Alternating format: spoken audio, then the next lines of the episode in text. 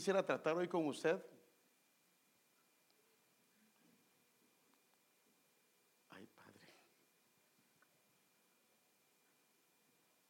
Solo déjeme ver si está. No, por favor, no le encuentre parecido, porque ya algunos le están buscando a quién se parece, ¿va? No, no, no, no es pelo, ese no es pelo.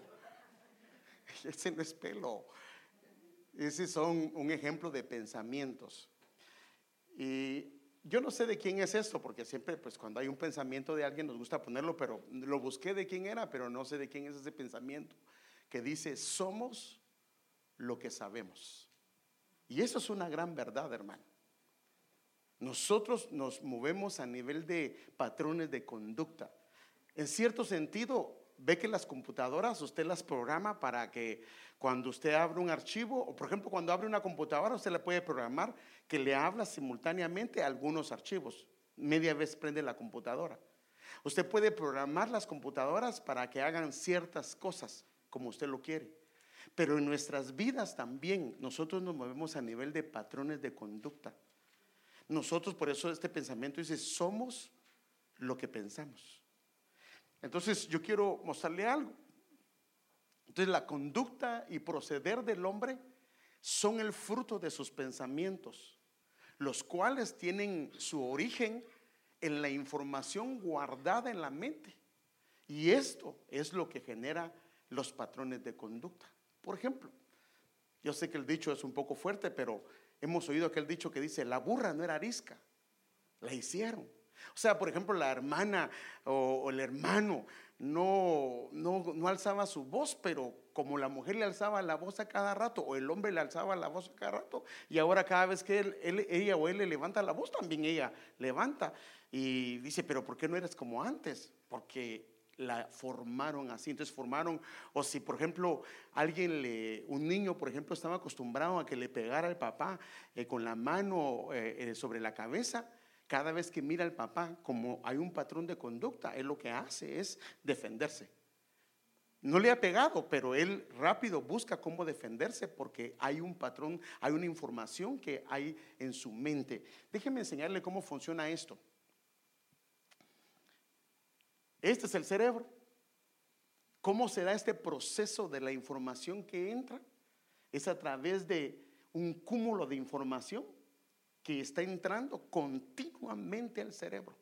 Esto es desde la niñez, hermano. Esto es desde el vientre de la madre. Si sabe usted que los niños que fueron rechazados estando en el vientre tuvieron algún problema ya estando, ya después que la mamá los dio a luz, cuando han sido, han tenido problemas de rechazo. Imagínense estando en el vientre de la madre.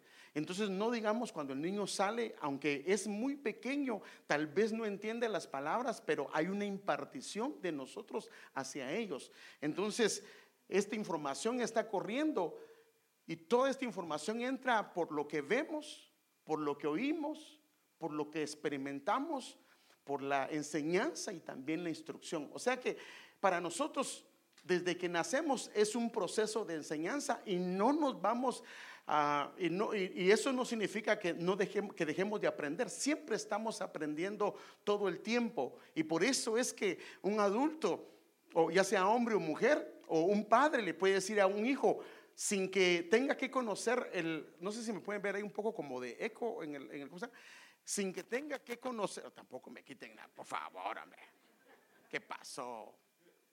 Está bien, eh, solo estoy bromeando, ¿no? Es muy buen trabajo hacen. Pues, fíjese, pues, ¿para qué me distraen estos hermanos? Este, fíjese, pues, o sea, ¿de qué me quedé, hermano? Padres santos, ¿qué? ¿Ah? Ah, no, pues sí, eso sí lo estoy hablando. Ok, entonces, la información, la información que está entrando está guardándose y nosotros respondemos a la información que está entrando. Entonces, déjeme darle un ejemplo cómo se hace esto. Por ejemplo, con el ojo, nosotros miramos, por ejemplo, una manzana o una pera. Esta información pasa por el ojo y luego la manda al cerebro. Pero si nos enseñaron desde niños, desde pequeños, que esa manzana se podía comer, entonces cada vez que el cerebro ve nuevamente una manzana, En el cerebro dice, esa manzana es tal color, esa manzana se puede comer, esa manzana tiene tal, ah, por ejemplo, sabor o, si es dulce o es agridulce. Entonces, cada vez que nosotros vemos una manzana, prácticamente el cerebro le dice a la mente qué hacer. O sea, ¿de, de dónde se ve una manzana y la mente le trae la información de qué es?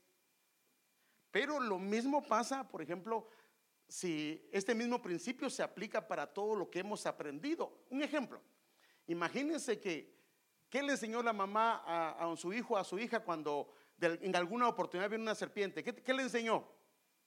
Que no se acercara, que tuviera cuidado porque eso lo podía picar y ¿qué podía hacer? Podía tener veneno y podía morir. Entonces uno, aunque no lo conozca, pero como la información ya está y le enseñaron en algún momento dado, ve una serpiente y ¿cuál es la reacción? Se aleja. Sea, reacciona, o sea, hay una información en la mente y en base a esa información, entonces responde el cuerpo y el cuerpo reacciona en base a eso. Déjeme ponerle otro ejemplo. En la mente sabe usted que es el sabor de, limón. Y si un día usted ve a alguien agarrando un limón y lo está destripando, fíjese que, ¿qué pasa en usted? ¿Verdad que se le hace agua a la boca? ¿Verdad que se siente? Ahora, ¿por qué pasa eso? Porque en la, aunque no lo está probando, pero en su mente, en su mente está la información. Y entonces inclusive siente ese sabor o, o al menos percibe eso. Ahora, le estoy diciendo esto porque le estoy tratando de mostrar cómo funciona el cerebro para que veamos algunos patrones de conducta. Entonces, esto funciona para ya sea conceptos o pensamientos que nosotros tengamos, ya sea eh, información que nos dieron, ya sea equivocada o ya sea buena. Si la información que nos inculcaron es equivocada, vamos a responder en base a esa información. Por ejemplo, a nosotros el papá nos enseñó que usted no se deje, usted sea más listo que los demás, suéneles y, y hermano. Y entonces nos hicieron agresivos. En vez de enseñar, no, no, no, usted sea su prudente y si ve un lío, usted acérquese, apártese de ahí, váyase. No, pero usted le, enseñaron, usted es machito, usted es un gaito y usted, hermano, entonces, eh, o sea, la información que nos metieron fue una información incorrecta. Y esto nos pasa. Ahora, hay verdades también que no son verdades completas. Una verdad a medias es una mentira. Por ejemplo, cuando el enemigo le dijo a Eva con respecto al árbol, él le habló de que lo que Dios había dicho, pero le mezcló algunas cosas que no eran. Le dijo una verdad, pero no completa. Esto es una mentira. Entonces, y también está la verdad de Dios. Entonces, todo esto genera patrones y se ha insertado en nuestra mente. Y muchas veces no entendemos por qué es que no podemos hacer algunos cambios. Porque hay información que está ahí y tiene que ser borrada. Por eso dice la Biblia que debe de haber una renovación del entendimiento. Eh, ya lo hemos hablado, pero sí sabe que los que somos de la vieja guardia, antes los cassettes para oír música, usted podía, le voy a poner un ejemplo, los que vinieron a Cristo, y tenían ahí las de Leo Dan. Dicen, no, hermano, ya no puedo cantar esas porque esas ya no son permitidas. Entonces, ¿qué hago ahora? Entonces, lo que hacían es que grababan coros encima de eso. Entonces, automáticamente se borraba la información que estaba ahí. O sea que no se puede borrar algo si no, no se puede cambiar un patrón si no lo cambia con un hábito nuevo o un patrón nuevo. Entonces, en base a esto, ¿cómo determinamos cuál es la verdad? Porque a esto es lo que yo quiero llegar. ¿Cómo sabemos de la información que nos han dado cuál es la verdad? Cuando lo que hemos aprendido ha sido enseñado por nuestros propios padres. Y los padres no tuvieron la intención de hacernos daño, pero a ellos mismos les enseñaron esas verdades que nosotros las tomamos como verdades genuinas y después del tiempo nos dimos cuenta que ellos estaban equivocados en algunas cosas. Entonces, yo quiero enseñarle un ejemplo. Por ejemplo, en algo bien, básico y algo sencillo.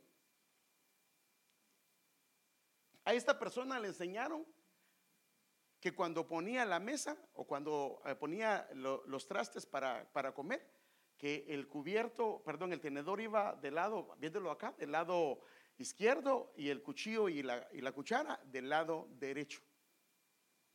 Así le enseñaron. Entonces, para él, esa es su verdad, ¿cierto? Y si a usted le enseñaron, también es su verdad. Pero ¿qué pasa si a este le enseñaron al revés? Para él también es su verdad. Él tiene su verdad y él tiene su verdad.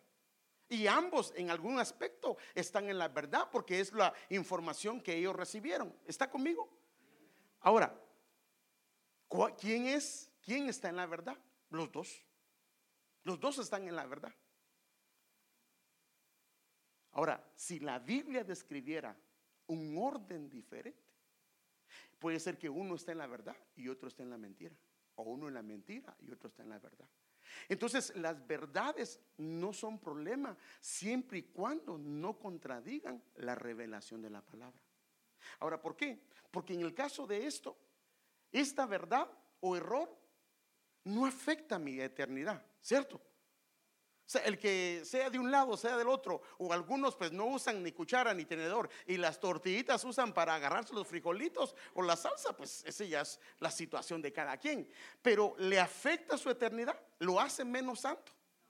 Bueno, tal vez ensucia las manos, sí va, pero aunque no lo crea, aunque no lo crea, en la antigüedad sí era. ¿Sabe qué hacían? Agarraban un solo traste ellos se sentaban a la par de la mesa, pero no es la mesa que nosotros entendemos. Y por eso Jesús dice que el que meta la mano en mi plato, porque era un, solo lado donde ellos metían su pan y metían todo. O sea, compartían los alimentos. Entonces, pero esta verdad no afecta mi eternidad. Entonces no hay ningún problema. Pero cuántas verdades que no son verdades de Dios están ahí grabadas en nuestro corazón. Y sí afectan mi eternidad. Y sí afectan mi posición, sí afectan mi familia, sí afectan mi relación con mi esposa, con mis hijos, sí afectan mi relación en el trabajo, sí afectan mi relación y mi funcionamiento en la iglesia. Entonces yo necesito entender cómo es la verdad y para eso yo quiero llevarlo a este tema. Se llama conoceréis la verdad y la verdad os hará libres. Ahora, yo quiero enseñarle que toda la gente, este es un eslogan que inclusive lo usan en las universidades, pero el asunto es que no necesariamente es como la gente lo ve, sino que hay algo escondido dentro de esto. Y por eso puse una cárcel, pero luego le voy a explicar por qué. Entonces, hay que conocer la verdad. Y conociendo la verdad, entonces la Biblia dice que va a haber una libertad. Una libertad. O sea, que muchas cosas no pueden, no podemos ser libres si no conocemos la verdad. O sea, ¿por qué? Porque si no hay verdad, hay mentira. Porque no hay eh, algo a medias. O es mentira o es verdad. Entonces, el asunto es cuánta de la información que está en nuestra mente es verdad y cuánta es mentira. El asunto es que lo que sea mentira, eso me va a llevar a un camino de muerte, pero lo que es verdad me va a llevar a un camino de vida. Todo lo que es de Dios va a traer frutos de Dios, va a ser bien para la familia, bien para la casa, bien para mi trabajo. O sea, a mí me conviene saber cuál es la verdad para poder encaminarme en ese camino precioso que el Señor tiene para mí. ¿Está conmigo? Ok. Déjenme seguirle explicando. Entonces, ¿qué es la verdad? Esa es la pregunta. ¿Qué es la verdad? ¿O cuál es la verdad? Y en esto, yo no sé si se recuerda que cuando al Señor Jesús lo iban a condenar a través de Pilato, Pilato hizo esta pregunta, pero todo tiene que ver en esto. Cuando el Señor estaba siendo entrevistado por este hombre gentil que era un gobernador, en Juan 18, 36 dice, Jesús respondió, mi reino no es de este mundo. Si lo fuera, mis seguidores habrían luchado para impedir que yo cayese en manos de los judíos. Pero no, mi reino no es de este mundo. Y él sigue diciendo eso. Y Pilato insistió, entonces, ¿eres rey? Jesús le respondió, soy rey, como tú dices. Y mi misión consiste en dar, ¿qué dice? Testimonio de la verdad. O sea que la misión de Jesús es dar testimonio de la verdad. Pero mire lo que dice, precisamente para eso nací. Para eso vine al mundo. Todo el que ama la verdad escucha mi voz. O sea que una persona que comienza a amar la verdad de Dios, sus oídos se le comienzan a abrir para oírlo a Él. Pero cuando eh, usted sabe que la Biblia dice que ¿quién es el padre de la mentira? Dios no, es el diablo, Satanás, el Señor lo reprenda. Entonces cuando nosotros mentimos, nos estamos identificando con el enemigo. Por eso es que nosotros no debemos de mentir. Porque la mentira le pertenece al enemigo. Ay, hermano, pero si es una mentira ah, ah, santa. No, no, no, no hay mentiras santas. Eso es lo que el enemigo quiere meter. Cada vez que hay algo a medias es una verdad que está corrompida y si está corrompida es una mentira. Y si es una mentira, lo único que va a traer es, una distorsión de la vida de Dios en nosotros. Por eso necesitamos entender cuál es la verdad. Por eso el Señor dice que nosotros debemos de beber la leche, la leche pura, la leche que no está adulterada, la palabra que no está adulterada. Entonces, es precisamente para eso nací, para eso vine al mundo. Todo el que ama la verdad escucha mi voz. O sea que en la medida que nosotros comenzamos a amar la verdad de Dios y comenzamos a abrir nuestros ojos, ahora nuestros oídos. Ahora, ¿para qué es que necesitamos abrir los oídos? Para obedecer. Cuando un hijo, mire pues, un hijo que no ama a su padre, no tiene su oído abierto para obedecerle. Pero un hijo que ama a su padre abre su oído y aunque no quiera escuchar lo que quiere, lo que le están diciendo, lo escucha porque ama a su padre. Entonces, por eso es que es importante el amarlo a él. Y Pilato le, eh, repuso o le, dijo, le dijo la verdad. ¿Qué es la verdad? Y él hace la pregunta, ¿qué es la verdad? Entonces yo necesito desglosar algunas cosas para dar a entender qué es la verdad, porque Necesitamos entender esto de la verdad porque esto nos va a llevar a la eternidad. Esto va a cambiar nuestras vidas. Esto va a hacer que nuestros pasos sean firmes y seguros. Entonces, hay un concepto que la Biblia da sobre la verdad. lamentablemente, como lo hemos hablado, nuestro idioma no son los idiomas originales, pero gracias al Señor tenemos diccionarios que nos dicen de qué se trata las palabras. Entonces, el concepto que la Biblia da de la verdad lo dice en las palabras. La etimología significa de dónde viene una palabra. Por ejemplo, cuando usted eh, dice eh, la palabra Miguel, ¿de dónde viene? La etimología es de dónde surgió el nombre y cómo fue que fue a parar como Miguel. Entonces, en este caso, la palabra verdad, ¿de dónde es el origen de la palabra? ¿Cómo es que la palabra surgió? Y hay dos una palabra que es hebrea se llama emet. Y lo, de donde viene la palabra verdad es firmeza, estabilidad, permanencia, rectamente, fidelidad, fiable, seguridad, verdadero, honestidad. O sea que cuando el hebreo está hablando de la verdad, está hablando de firmeza, de estar de algo que no se mueve. Por eso es que alguien que está diciendo algo y al otro día está diciendo otra cosa, él no está hablando verdad. Pero alguien que habla verdad es alguien que mantiene. Entonces Dios no cambia. La Biblia dice que Él no es hijo de hombre para que mienta, ni hijo de hombre para que se arrepienta. Así lo ha leído, ¿verdad? Entonces Dios no cambia. O sea que lo que Dios dice es firme. Y él se para en la verdad que él dice y la mantiene y no lo hacen cambiar. Entonces, cuando está hablando de la verdad, lo están haciendo en relación a la firmeza. O sea que cuando una persona es firme en lo que dice y se mantiene y permanece en lo que dice, él está hablando verdad, ella está hablando verdad. Pero si lo que dice no lo mantiene y lo cambia cada rato, en alguna medida lo que está haciendo es jugando con la verdad que es tal vez la verdad de Dios. Entonces, la palabra de donde viene la verdad es de la firmeza, de, la firmeza, de la estabilidad, de la permanencia, de la rectitud, de la fidelidad. Y esto yo quiero ver algunas cosas, hermano, porque necesito enseñarle esto. Y, en griego es lo mismo. Es, la, es, es verdad, es veraz, verdadero, honesto, real o genuino. Pero yo quiero enseñarle algo. Al inicio de la Biblia, lo primero que aparece es el huerto del Edén, pero aparece algo que es el árbol de la vida. ¿Sí o no? Al inicio. Pero en el Apocalipsis capítulo número 22 también aparece otro árbol. es en el capítulo 22, aparece un árbol de la vida. Y ahí nos da unas características ya en el capítulo 22, que es un árbol que su fruto lo da 12 meses, 12 veces al, 12, perdón, da 12, 12 frutos en todo el mes. El 12 habla de gobierno, o sea que el fruto es un fruto que lo que hace es establecer gobierno. Pero lo que me llamó la atención es que el árbol de la vida nos habla también de firmeza. Es más, la palabra árbol viene de una raíz que dice firmeza. La palabra, porque se mueve un, árbol, usted, por ejemplo, es más, usted vio, y aparezco yo cantinflas, ¿va? ¿Para qué miro cantinflas, va? Ya ve cómo se le queda a uno. Fíjese, usted puede en algún momento ir a su país y hubo un árbol donde conoció a su amada.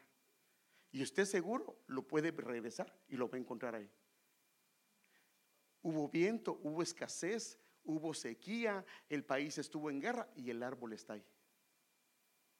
Porque un árbol es un sinónimo de firmeza y de permanencia. Entonces, el árbol nos habla de estabilidad. Y esto, fíjese que yo, yo eso es una sospecha, no, no le puedo decir que es una doctrina, pero es una sospecha. Yo creo, hermano, que el árbol puede ser tipo de Cristo. El árbol que estaba en el Edén, en el huerto, es un tipo de Cristo. Y déjeme explicarle por qué. Porque el árbol habla de firmeza, habla de estabilidad y de permanencia. Y por ejemplo, el Señor dice, yo soy la vid, vosotros sois los pámpanos. El que permanece, ¿sí o no? En mí y yo en él, este no va a ser separado. O sea que muchas veces yo creo que como es un tipo de Cristo, significa que en el Edén, desde el huerto, fluía una verdad. Ahora, ¿por qué? Porque, ¿cómo se llamaba el otro árbol? Del conocimiento del bien y del mal. Era, tenía que ver con conocimiento del bien y del mal. Pero yo creo, hermano, que este era el árbol de la verdad. Porque era, tipificaba a Cristo. Y él comía. Adán comía de la verdad. Y él fluía en la verdad. Bueno, es una sospecha. Él fluía en la verdad. Ahora, la verdad lo que hace es que le daba firmeza y permanencia. O sea que muchas veces a nosotros no somos firmes en lo que hacemos, no somos firmes en el Señor, no somos firmes en nuestra caminata porque la verdad no está fluyendo.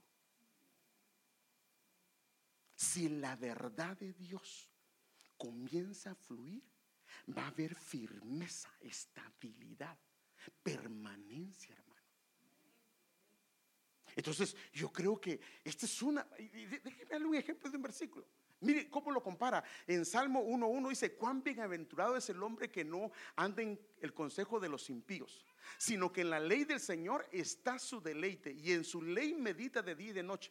Como medita en la palabra, como medita en el fluir de la palabra, será, mire, mire cómo lo compara, será como árbol firmemente plantado junto a corrientes de agua que da su fruto a su tiempo y su hoja no cae o no se marchita y todo lo que hace prospera.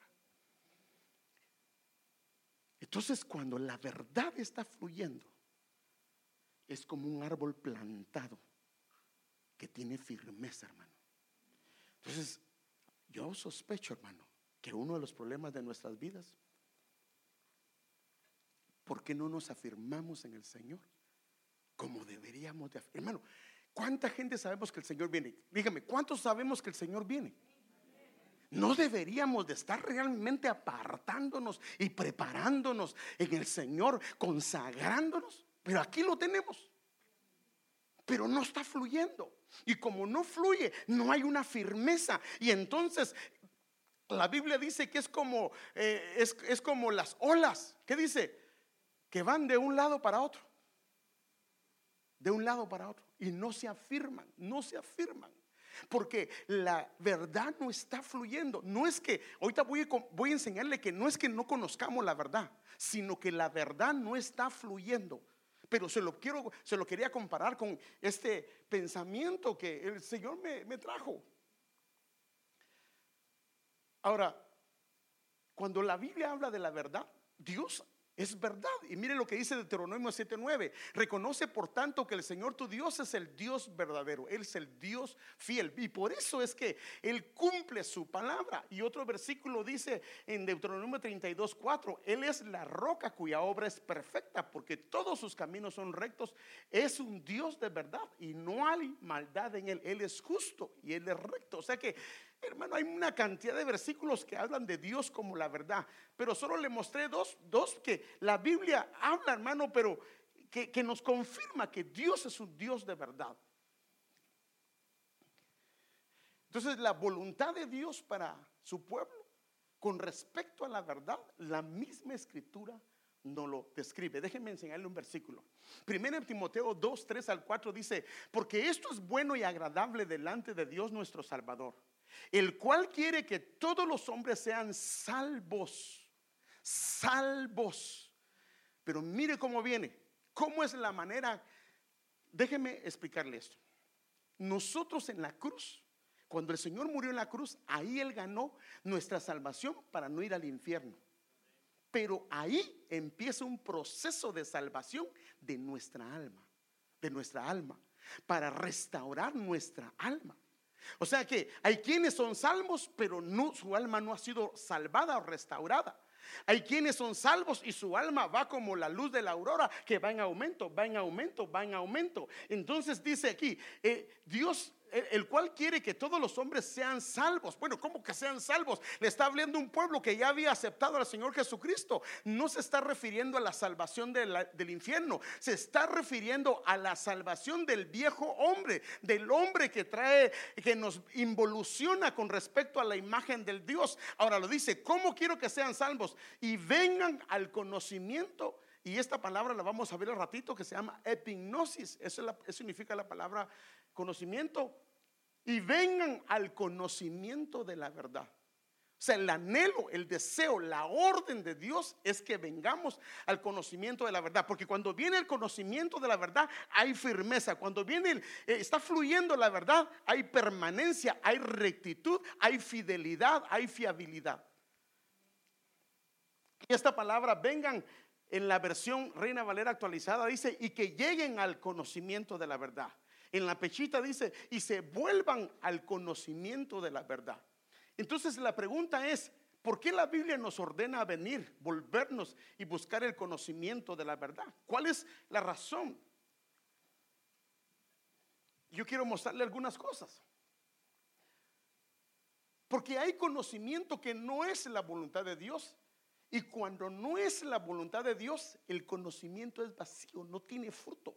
No tiene fruto. Por eso el enemigo lo que quiere es que, hermano, divaguemos porque no cumpla. Cuando nosotros no tenemos el conocimiento de Dios, que es la verdad de Dios fluyendo, entonces vagamos en este mundo, no tenemos identidad y no tenemos propósito en la vida, no tenemos propósito como familia, no tenemos propósito como individuos y la vida nos la pasamos dando vueltas. Pero cuando hay un conocimiento fluyendo de Dios con respecto a la verdad, entonces entendemos cuál es el propósito de Dios. Entonces el conocimiento que no es la verdad solo trae vacío en el ser humano. Y sin propósito alguno para la vida y sin propósito alguno para la eternidad que Dios quiere para cada uno de sus hijos. Entonces en base a esto, yo quiero darle solo algunos versículos, pero solo le voy a, porque yo no me quiero quedar ahí, solo le voy a decir algunas cosas. ¿Cuánto del conocimiento que hemos adquirido en la vida son la verdad que proviene de Dios?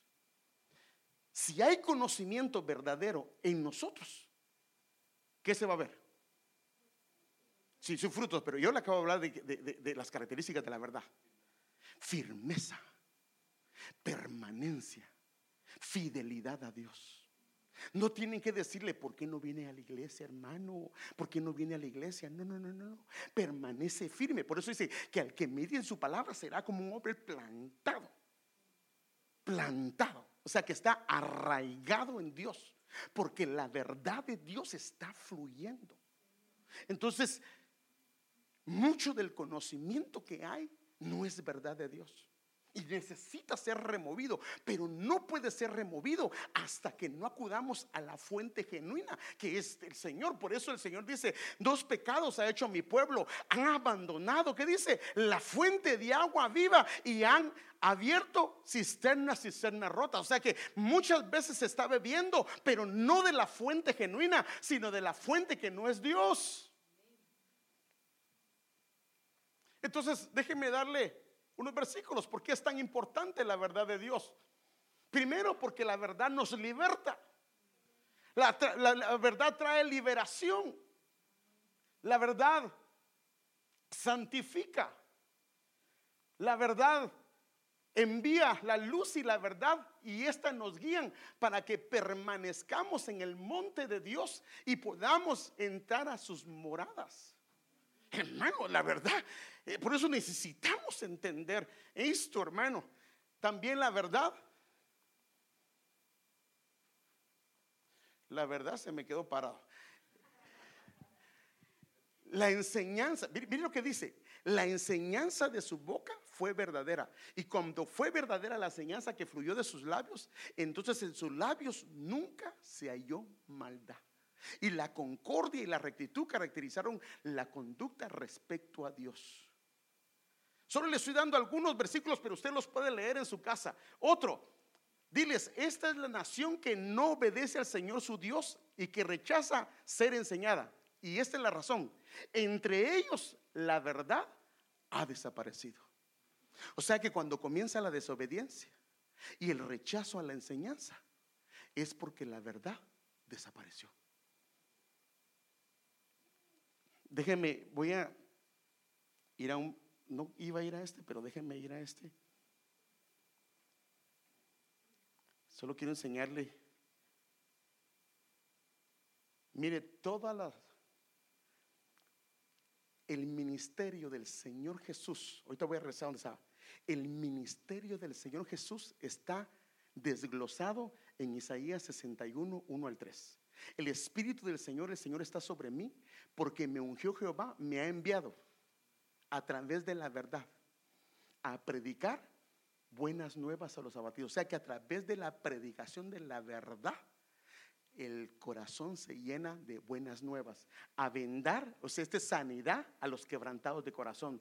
A publicar libertad. O sea que a través de la palabra se da la libertad de áreas que no están bien en nuestras vidas. A través de la palabra a los presos, apertura. Se da proclamas de ser abiertas las cárceles, a proclamar el año de la buena voluntad. Se trae consolación a través de la palabra, se trae que se ordenen las vidas a través de la palabra y se hace a través de la palabra también, que es verdad, que haya una identidad en el Señor. Mire todo lo que hace la palabra. Todo lo que hace la palabra. Y este es el ministerio del Señor Jesús. Y nosotros como somos su cuerpo, fuimos llamados para ese mismo ministerio. Amén. Voy a regresar a donde estaba. A ver si no me pierdo.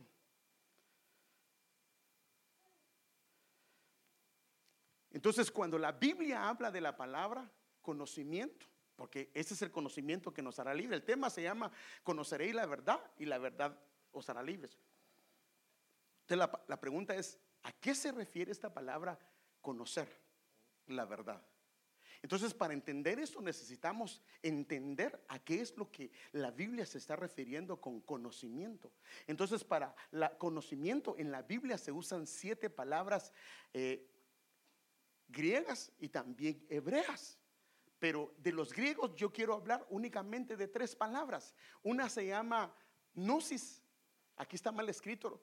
Es gnosis, que es un conocimiento por un estudio diligente de las escrituras. O sea que hay gente que inclusive no es creyente. Sí sabe que hay gente que no viene a la iglesia y ha leído varias veces la Biblia. Y nosotros que conocemos al Señor no le hemos leído, hermano. Sí sabe que hay gente que no conoce al Señor. Hay gente culta que sabe la Biblia. Usted, y uno, y piensa, hermano, le dice uno, va que si no, yo no soy cristiano, le dice, pero sí me gusta la, me gusta la Biblia. Me gusta. ¿La han leído? Este es el conocimiento que también es para nosotros. La otra se llama ginosco, que es un conocimiento por comunión, por relación, que es donde se tiene una percepción de las cosas y un entendimiento. Ahorita se lo voy a mostrar con un ejemplo. Y la otra palabra, que son solo tres las que quiero ver, se llama epignosis, que en las Biblias de las Américas, en algunas Biblias lo, lo interpretan como conocimiento pleno, como conocimiento por revelación del Padre, o sea, del Hijo y del Espíritu Santo. Déjenme darle un ejemplo para que tenga una idea a qué me refiero con estas tres palabras. Andrea, ven, ven un momentito. Como ella no se me resiste porque no, tengo problema con ella. Ella es una salmista famosa. Aleluya. Y yo la conozco, he oído, he cantado los, eh, eh, los cantos que ella tiene, los CDs que tiene. Y yo pues estoy bien contento porque me gustan los cantos y todo eso. Inclusive eh, averigüé su mm, biografía, de dónde viene, este, qué familia tiene, cuántos hermanos, cómo son los papás, y son grandotes o chaparritos, gorditos, todo eso, todo eso. Y yo me lo averiguo todo. Entonces, esta es la palabra gnosis, que yo puedo aprender de ella. Ahora la pregunta es, ¿ella me conoce a mí? No. Yo sí conozco, ahora, conozco lo que dicen las biografías, pero en sí, ya ve que muchos le ponen cosas bonitas, pero cuando usted va a la realidad, porque ya ve que en la, mire, pues, en, los artistas ponen, amo a todos mis fans, los amo. Si lo encuentra tirado, ¿lo va a recoger? No. Ahora, esta es la palabra gnosis. Ahora, la palabra ginosco es cuando yo me acerco y comienzo a hacer una amistad con ella. Entonces, ya no me quedo solo a un conocimiento de lo que me dijeron o de lo que leí, sino empiezo una relación. ¿Sí me doy a entender? Una relación. Entonces, ahora voy a conocer más detalles de ella, ¿cierto? ¿Por qué? Porque ahora ya entablé una relación. Ahora, inclusive, si alguien dice, no, es que ella es bien enojada y viera cómo le grita a los de la alabanza. No, no, yo nunca la he visto en la casa gritando. Sí se enoja, pero no grita. Entonces yo, yo, ahora, ¿por qué lo puedo decir? Porque tengo una relación, ¿cierto? Ahora, esta es la palabra ginosco, pero la epignosis es cuando ella me comienza a amar, yo la comienzo a amar y ella se puede abrir. Porque yo puedo tener una relación, o sea, usted tiene compañeros que los conoce, ¿sí o no? Sabe que tienen familia, ellos lo conocen a usted, pero hay cosas que ellos nunca le han dicho o no comparten. Porque eh, eh, ya la hipnosis es que ella me tiene confianza y ella se abre, me puede pedir un favor, me puede pedir que la ayude, me puede contar un problema y yo le puedo inclusive contar un problema. Entonces, estas son las tres palabras que son diferentes en la Biblia. Entonces, cuando la Biblia dice, conoceréis la verdad, se está refiriendo a esta palabra, ginosco, no a esta. Esta no liberta, sí liberta, pero hoy te lo voy a explicar en qué, en qué sentido. Pero la que liberta, gracias mija, la que liberta, la que está diciendo ahí, conoceréis la verdad, se está refiriendo a una palabra, déjeme enseñárselo acá. Es esta palabra ginosco. Conoceréis, tendréis una relación con la verdad. Y entonces ahora la verdad te hará libre. Entonces, otra vez, Andrita, vente. Entonces, ella, yo estoy preso. Ella tiene las llaves. Entonces, si solo sé que ella es la carcelera, entonces eso no me ayuda. Pero si la conozco y le hablo y ella en alguna medida me conoce, ella puede abrirme. Entonces ahí dice, si conoces la verdad, pero tienes una relación, ella te puede hacer libre. Gracias. Si me doy a entender, hermano? Si es importante esto porque si me comprende esto, me va a comprender lo que le quiero explicar, hermano. Entonces, esto es importante porque entonces la gente dice, por eso es que alguien puede ser muy culto pero no es libre. Sí libre de algunas cosas, pero no de todas las cosas. La libertad empieza realmente cuando hay una, un conocimiento, pero que es influenciado por una, un conocimiento de relación, porque así es como Dios quiere, así lo hizo el Señor. Entonces, déjeme enseñarle algo, que ya.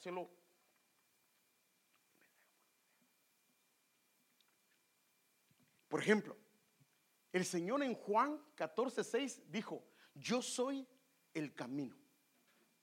Entonces el Señor revela tres características de Él. Yo soy el camino. Y la Biblia nos da claro que en Salmo 119, 105 nos habla que el camino es la palabra escrita. O sea, lo mismo. La gnosis, el conocimiento básico. Ese es el camino que Dios usa para conocerle. Y por eso es el lámparas a mis pies tu palabra y lumbrera mi camino. O sea que dice, yo soy el camino. Yo soy la palabra. Yo soy la palabra. En otras palabras dice, si quieres llegar a mí, tienes que empezar por, este es el asunto. No se puede empezar por lo último, se tiene que empezar por el camino, leyendo la palabra, oyendo la palabra, indagando la palabra, buscando la palabra. Yo soy el camino. Y luego él dice, y la verdad, esta es otra característica, pero no se puede pasar a la verdad si no se pasa primero por el camino. Porque al estar leyendo, al principio uno no entiende. Yo no sé si usted le ha pasado, cuando uno comenzó a leer la Biblia, uno no entendía cosas, hermano. Se quedaba como que, ¿qué quiere decir esto? Pero qué hermoso es cuando comienza uno a entender el mensaje que Dios tiene ahí. Y la verdad, Él lo dice, y, y Cristo es la verdad en persona. Entonces, primero dice, yo soy la palabra escrita. Pero yo también soy la verdad en persona. Y él dice de esta manera, Jesús respondió y les dijo, si alguno me ama, guarda mi palabra. Y si alguien no me ama, no guarda mi palabra. Entonces, al leer la palabra comienza como la palabra y la revelación de Jesús. Al leer la palabra, ese es el camino para conocerlo a Él. Y entonces comenzamos a amarlo. Y luego dice, yo soy la vida. Entonces la vida comienza, pero la vida de Dios, no mi vida, sino la vida de Él, comienza a fluir a mi vida cuando yo agarro el camino a través de la palabra, cuando yo comienzo a amar la verdad y cuando comienzo a amar la verdad, entonces Él comienza a revelarse. Este es el asunto, que eh, Dios permite que la palabra sea el camino, que la verdad sea la persona a Él para que lo ame y luego entonces viene la vida que es la revelación del Hijo. Y dice, y esta es la vida eterna.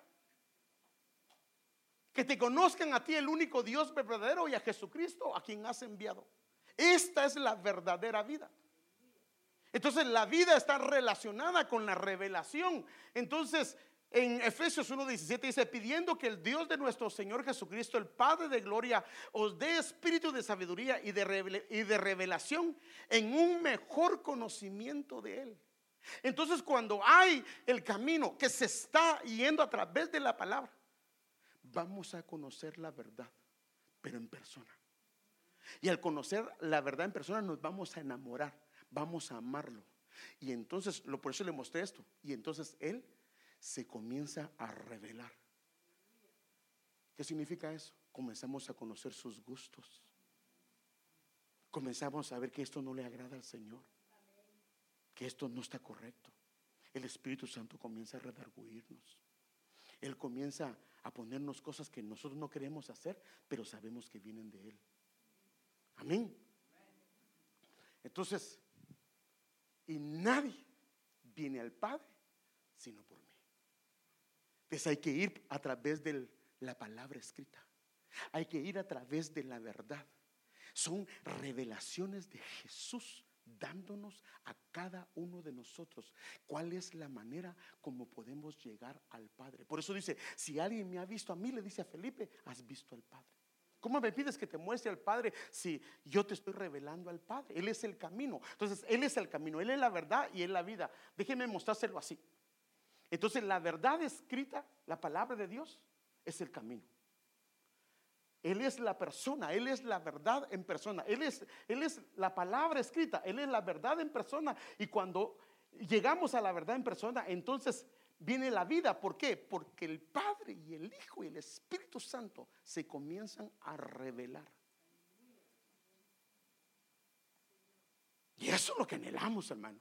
porque esta es la vida, esta es la verdadera vida, porque es en esa vida. Entonces comienza a fluir una manera diferente, la manera de vivir.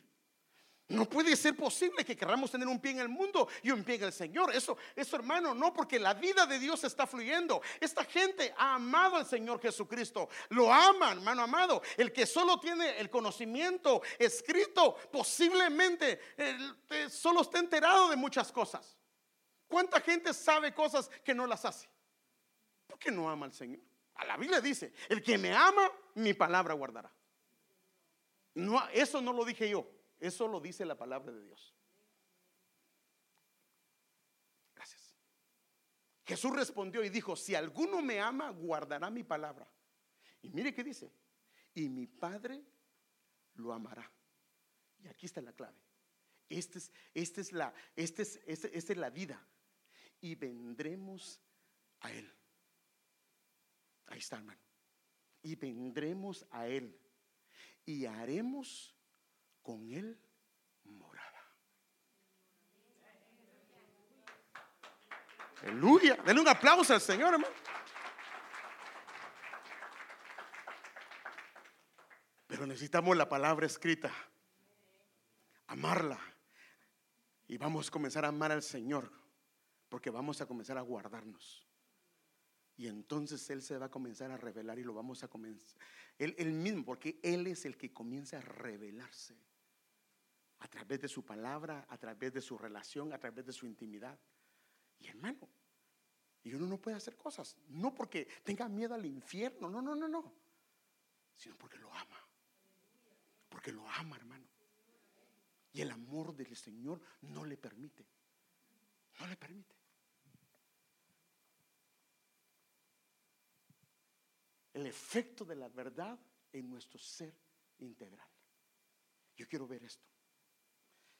Solo lo hice en una tablita, porque quiero mostrarle la diferencia entre la palabra gnosis, lo que hace la verdad, si solo la leemos, pero no vamos al siguiente paso, que es la verdad, que es la persona de Jesucristo. Y si no vamos al siguiente paso. De la verdad es la palabra gnosis, es el estudio de la palabra, es el estudio de la palabra. Que esto trae conocimiento.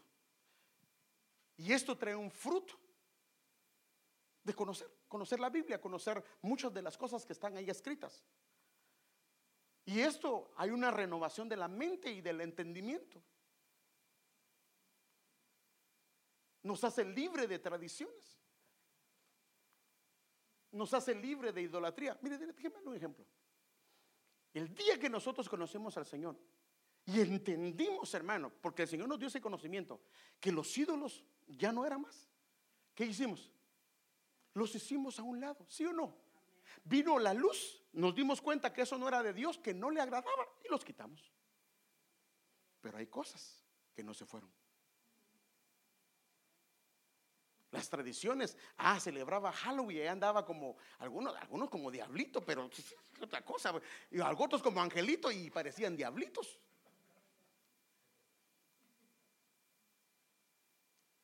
Fíjese, pues, así andábamos antes, haciendo y deshaciendo. Pero vino el conocimiento, comenzamos, el Señor nos, predicaron la palabra, se nos reveló el Señor a través de la palabra. Y, muchas cosas se cambiaron en ese día, tradiciones y cosas que Dios, el, licor, algunos del licor ahí mismo, ahí mismo terminó. Algunas cosas terminaron, pero algunas cosas quedaron guardadas. Nos señala el camino. Porque es el, este es el camino. El conocimiento se puede limitar solo a este nivel. Ahora, yo quiero ir a este, que es el que me interesa, y el otro. Ginosco es un conocimiento por relación. Por relación. Ahora, en este conocimiento comenzamos a amar la verdad, a Jesucristo, pero a amarlo a Él. Ahora, por eso dice, mis ovejas oyen mi voz. Los que me aman y guardan mis mandamientos, oyen mi voz y me siguen. Ahora, a veces te pide el Señor que hagas algunas cosas que tú no quieres. Sí. Pero mis ovejas que me aman, o sea, son mis ovejas, me reconocen como pastor, ellas yo les hablo y ellas me siguen. Entonces, cuando hay una eh, relación por una, un, conocimiento de relación, entonces comienza a surgir un amor por la verdad. ¿Por qué? Comenzamos a amarlo, pero no como lo ama toda la gente que solamente lee, sino ya viene una relación de... Eh, porque ¿Cómo un hombre puede estar dispuesto a casarse con una persona sabiendo que se va a meter a un puño de compromisos? ¿Lo hace si solo tiene esto? No necesita eso y está dispuesto a lo que venga. ¿Sí o no? Y también la muchacha. Entonces, esta relación es lo que yo quiero mostrarles. Ustedes, los frutos de este conocimiento es que es un amor por Jesucristo, un amor por la verdad. Ahora, esto nos da el poder para hacer cambios, para vicios, adicciones, patrones que están en el viejo hombre. O sea que posiblemente una persona que solamente lee la Biblia, hay algunas cosas que no lo está batallando. Sí sabe que no debe de fornicar, sabe que no debe de ver pornografía, sabe que no debe hacer, pero no puede. No puede. No puede. Sabe que no debe de mentir, sabe que no debe de robar, sabe, todo eso lo sabe, pero no lo puede hacer. Porque solo conoce la, la escritura a nivel gnosis, a nivel de un conocimiento por estudio pero no a nivel de una relación. Pero cuando comienza a haber una relación con Él, el hombre o la mujer que ama a alguien está dispuesto a cualquier cosa. ¿Sí o no, hermano? ¿Cuántas mujeres? Yo no sé cómo es. Ahora, bueno, ahora, ahora le dicen, bueno, si tiene casa, me caso con usted. Si tiene carro nuevo y me compra a mí uno nuevo. Era como me fui yo cuando me fui a, me casé, hermano. Solo yo, eso sí, una mi grabadora llevaba, hermano. Y mi mujer puso la cama y el ropero. Pues imagínate que, a ver, no, no, yo quiero que tengas carro, que tengas casa, que, eh, eh, no, no, no, no. Pues, sí, sí, está bien que podamos pedir algunas cosas, pero yo creo que cuando hay amor, aunque todas esas cosas no hay, y sabiendo, hermano, sabiendo que se va a echar a la gente encima, que mucha gente le dijo, no te cases con él, no te cases con ella, ¿qué hace? Está dispuesta, dispuesto. Porque eso es lo que hace el amor. Y uno cambia, hermano, uno cambia en, base a esa relación de amor. Entonces, este es el de donde viene el poder. Esta, por eso dice, y conoceréis Ginosco, y Ginosco la verdad. Y esa verdad te hará libre porque lo vas a amar. Y ese amor fluye de ambos lados porque yo lo amo, pero Él me ama. Y cuando el amor de Dios está fluyendo en mí, en el amor de Dios echa fuera todo tipo de temor. El amor de Dios es el que hace que nosotros comencemos a apartarnos, a consagrarnos, a vivir una vida que a Él le agrade, hermano. El poder para romper cadenas generacionales. Eso lo vamos a ver en una próxima porque no puedo ver versículo porque no lo hubiera adelantado. La identidad y la posición en Cristo. No ando vagando porque sé quién soy en el Señor yo sé quién soy. Cuando hay un amor de la verdad fluyendo en mi corazón, yo sé quién soy en Cristo.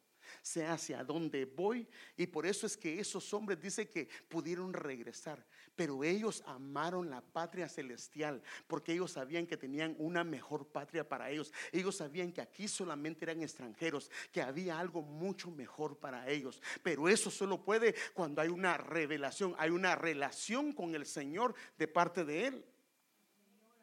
Y esta es la otra, se llama epignosis, que esta es lo que a donde Dios nos quiere llevar, que es una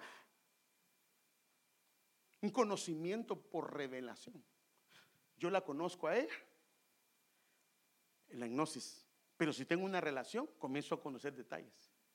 Pero cuando hay una revelación que ella se revela, ella me puede decir cosas. Esto y esto y esto. Y entonces mucha gente no sabe eso, pero yo sí lo sé porque Él se ha revelado. ¿Sí me a entender, hermano? Entonces, hay gustos que solo lo sabe el esposo, solo lo sabe la esposa. Entonces, esta es una de revelación. Fruto de este conocimiento, el Señor se revela a sí mismo a través de su palabra. Fíjese que un día oí al hijo del apóstol Otoniel Ríos Paredes y decía que cada vez que pasaba en la oficina de su padre, y eso lo escuché yo de él, siempre lo miraba, porque antes no había las computadoras, siempre lo miraba en ese libro negro. Y de repente dice que pasaba él y lo miraba llorando, porque Dios se le estaba revelando a través de la palabra. Miren, al principio, cuando tú comienzas a leer la Biblia, de verdad hay muchas cosas que no entiendes, pero Él es el autor, Él te la puede revelar. Él te puede hablar.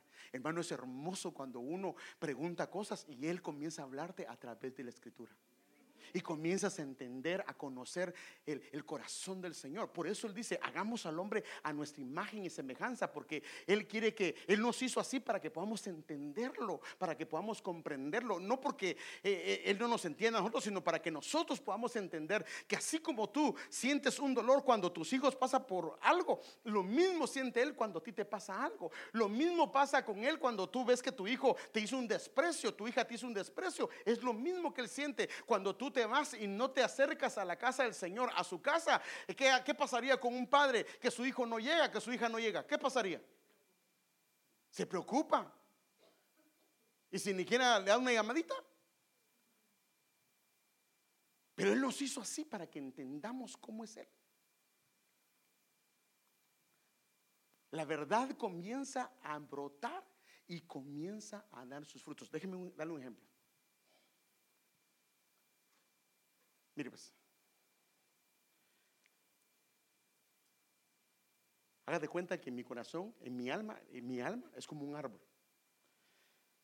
Había mentira. Y Dios me dijo, no está bien que mientas, no está bien que mientas, no está bien que mientas. Y entonces yo le digo, Señor, y comienzo a tener ese, ese equinosco con el Señor. Yo le digo, Señor, perdóname, Señor, te perdóname, yo mentí. Hasta que yo digo, no más, no más, no más. Por el amor que le tengo a Él. Y entonces comienzo a decir la verdad. Y entonces, al menos eso me pasó a mí. Cuando decía mentiras para que se me quitara, ¿sabe qué hacía? Iba y le decía, ¿sabes qué? Perdóname, te mentí. No era eso. Te mentí, perdóname esto y esto y esto y esto. Me daba vergüenza. Pero desarraigué, hermano, eso es lo que Dios quería, desarraigar la mentira. Y entonces la verdad se comenzó a sembrar. Y cuando se comienza a sembrar la verdad, es como un fruto. Tarde o temprano va a dar el fruto. Y comienza a dar semillas. Y comienzas cada vez que hablas. Entonces, no es lo mismo que yo hable una verdad que solo la tengo acá, a una verdad que se hizo vida en mí. ¿Sí me debo entender, hermano? Es muy diferente. La que solo la repito como un lorito. Eso como el Señor dice, este pueblo de labios me honra, mas su corazón está lejos de mí. Pero cuando la repito, porque en mí se hizo vida, esto va a traer vida a otros. Entonces de la tierra brotará la verdad. De nuestra tierra, si desarraigamos la mentira, desarraigamos el robo, desarraigamos todo eso y, tenemos una relación con Él, entonces comienza a surgir la verdad. Y así háblese de todas las demás áreas. Le pongo este ejemplo porque es más sencillo de entenderlo.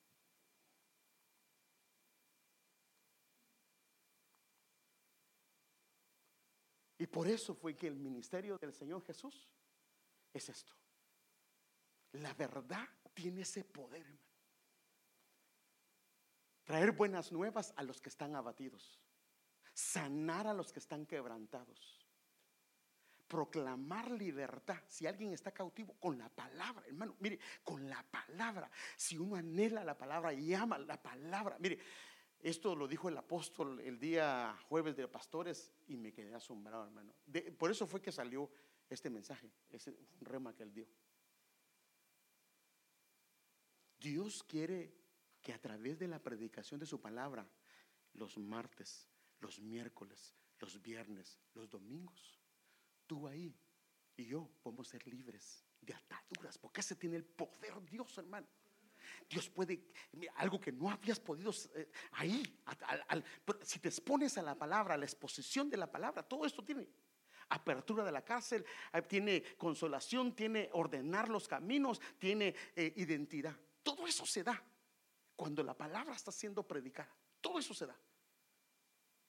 Y fíjese, pues, y él decía esto, pero si tú no te expones a la palabra, algunas ataduras no se van a romper. Y entonces Dios dice, no quiero eso. ¿Y sabe qué, y sabe qué permite? Que los chamucos se manifiesten. No quería decir la persona que tenía un problema de inmoralidad. Y de repente, un día, aparece endemoniado. Pero fue porque no quiso oír la palabra que quería lo iba a libertar. Y yo, yo tengo que seguir con este tema, hermano. Porque fíjese pues, hasta los niños pueden ser endemoniados. ¿Se recuerda aquel hombre que trajo a su niño a los discípulos y no lo pudieron liberar? ¿Qué era? Era un muchacho, era un niño. ¿Sigue pasando eso? Sí, sigue pasando. Pero cuando usted los trae a la escuela dominical, los trae para que les enseñen los hermanos que le están impartiendo la palabra, Dios los está libertando, hermanos. Dios los está libertando, hermanos. Nosotros debemos. Por eso tenemos que regresar al inicio, a beber de ese árbol, a beber de la verdad, a someternos a la verdad, a que dejar que la verdad fluya en nosotros, porque eso nos va a dar estabilidad, nos va a dar firmeza y vamos a ser como robles, hermano, que primero tal vez son pequeños, pero se van asentando, los ríos del Señor lo van fortaleciendo hasta que tiene ramaje donde pueden inclusive otros anidarse, cobijarse Hermano, y los que somos padres de familia, los sacerdotes deberíamos de ser árboles, hermano amado, frondosos, para que nuestros hijos y nuestra esposa puedan cobijarse en nosotros. Si nos salen huyendo.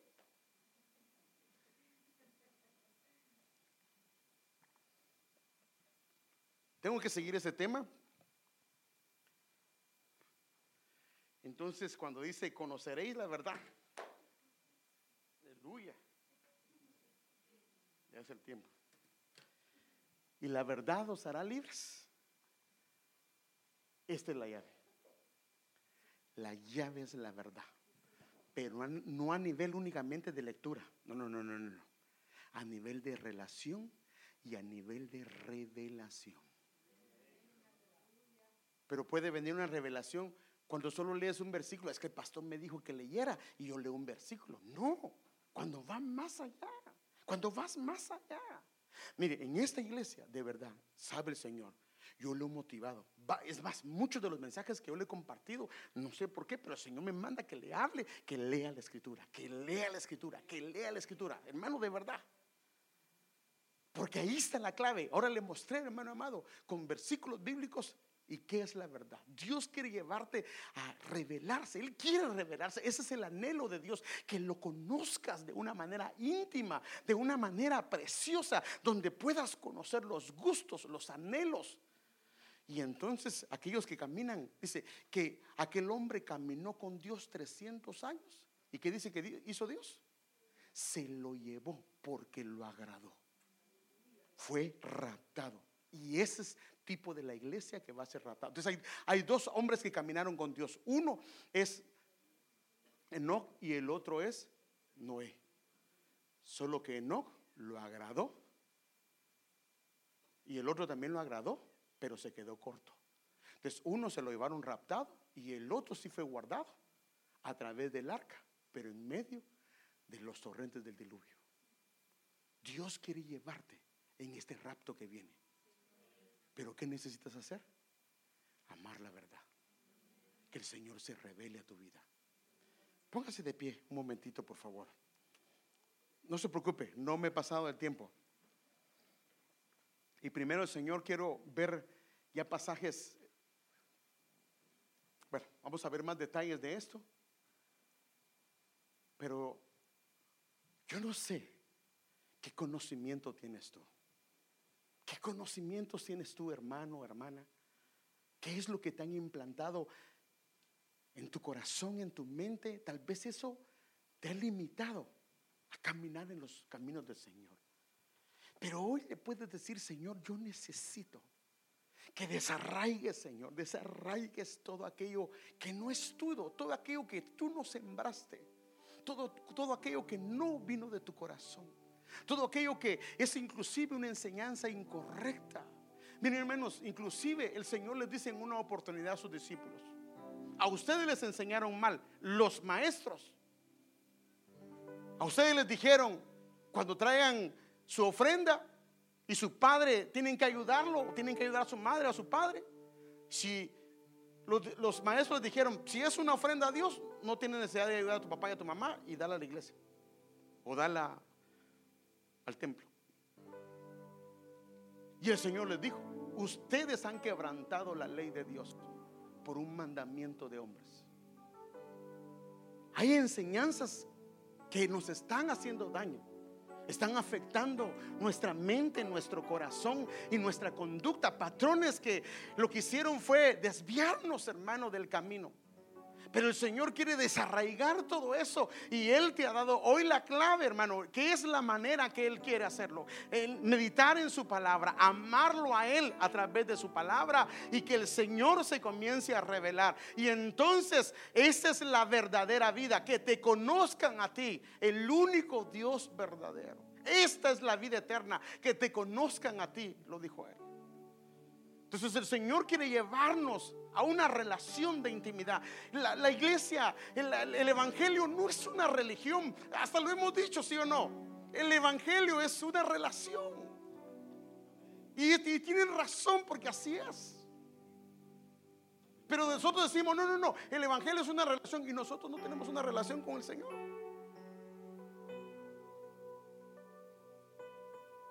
Si es una relación, Hoy decía el Señor, yo te estaba esperando. Porque una relación, cuando una persona está enamorada, no quiere ver a, su amada o a su amado cada 15 días, cada mes, no lo quiere ver todos los días. Eso es el fruto de un amor que está fluyendo. Porque la otra persona la satisface. Tal vez nos están satisfaciendo otras cosas que no son el Señor. Pero hoy el Señor quiere desarraigar todo aquello, hermano, que no es de Dios, que no lo ha plantado Él. Tal vez inclusive patrones o cosas que nos pusieron desde nuestra niñez. Y hoy el Señor lo quiere arrancar a través de la palabra. Él no da la palabra solo por darla. Él la da porque Él nos quiere hacer libres. Y por eso Él dice, y conoceréis, conoceréis la verdad. Y esa verdad te hará libre. Hoy el Señor quiere libertarnos, hermano, y quiere empezar una etapa nueva. Si tú quieres pasar y quieres que oremos por ti, puedes pasar y vamos a orar. Cantemos un canto. Hay una invitación para ti.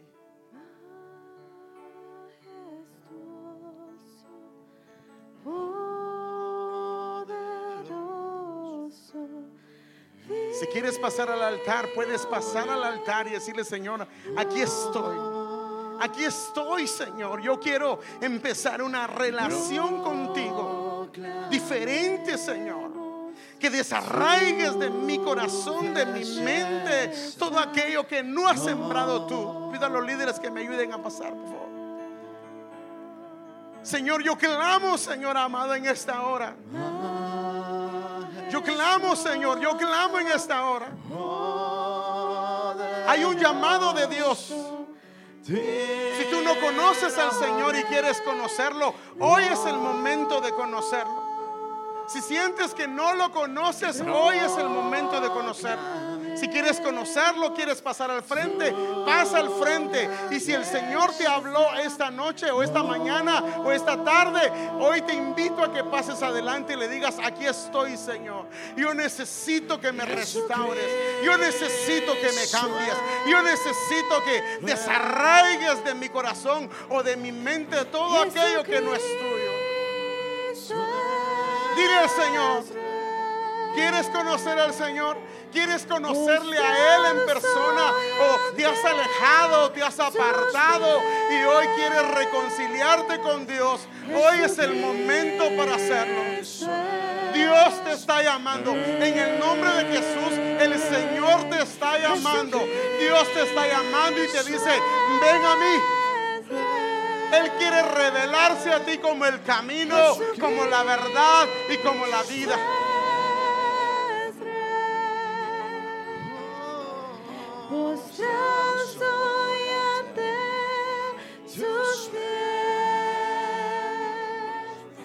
El Señor te está llamando. El Señor te está llamando, hermano. Yo te estoy invitando de parte del Señor. La proclama del Señor para vendar, para sanar, para consolar, para libertar, está de parte de Dios. La palabra de Dios ha sido dada porque el Señor quiere libertarte. El Señor quiere romper esas cadenas, quiere romper esas ataduras, esas ligaduras.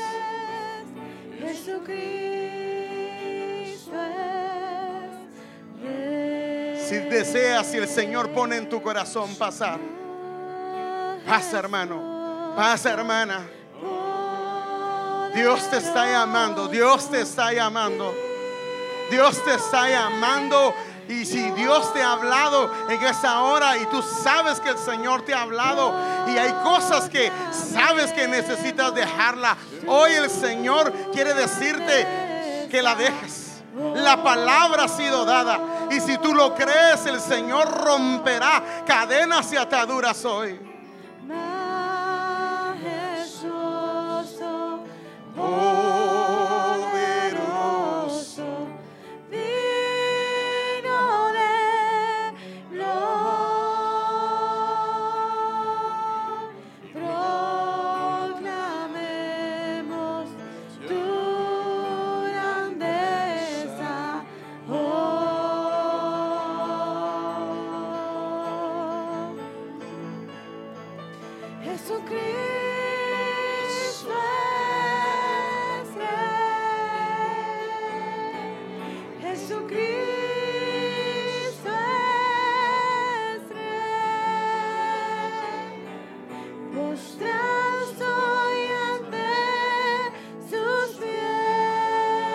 Señor.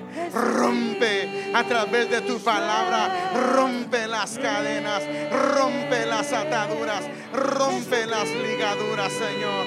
Rompe toda cadena, toda atadura, Señor. Rompe, Señor, en el nombre de Jesús. En el nombre de Jesús. Tu palabra ha sido dada. Tu palabra no regresará vacía. Ah, Señor amado. Ah, Señor amado. Aquello para lo cual has enviado. En el nombre de Jesús. Que tu palabra ordene, que tu palabra nos dé identidad, que tu palabra desarraigue todo aquello que no es tuyo.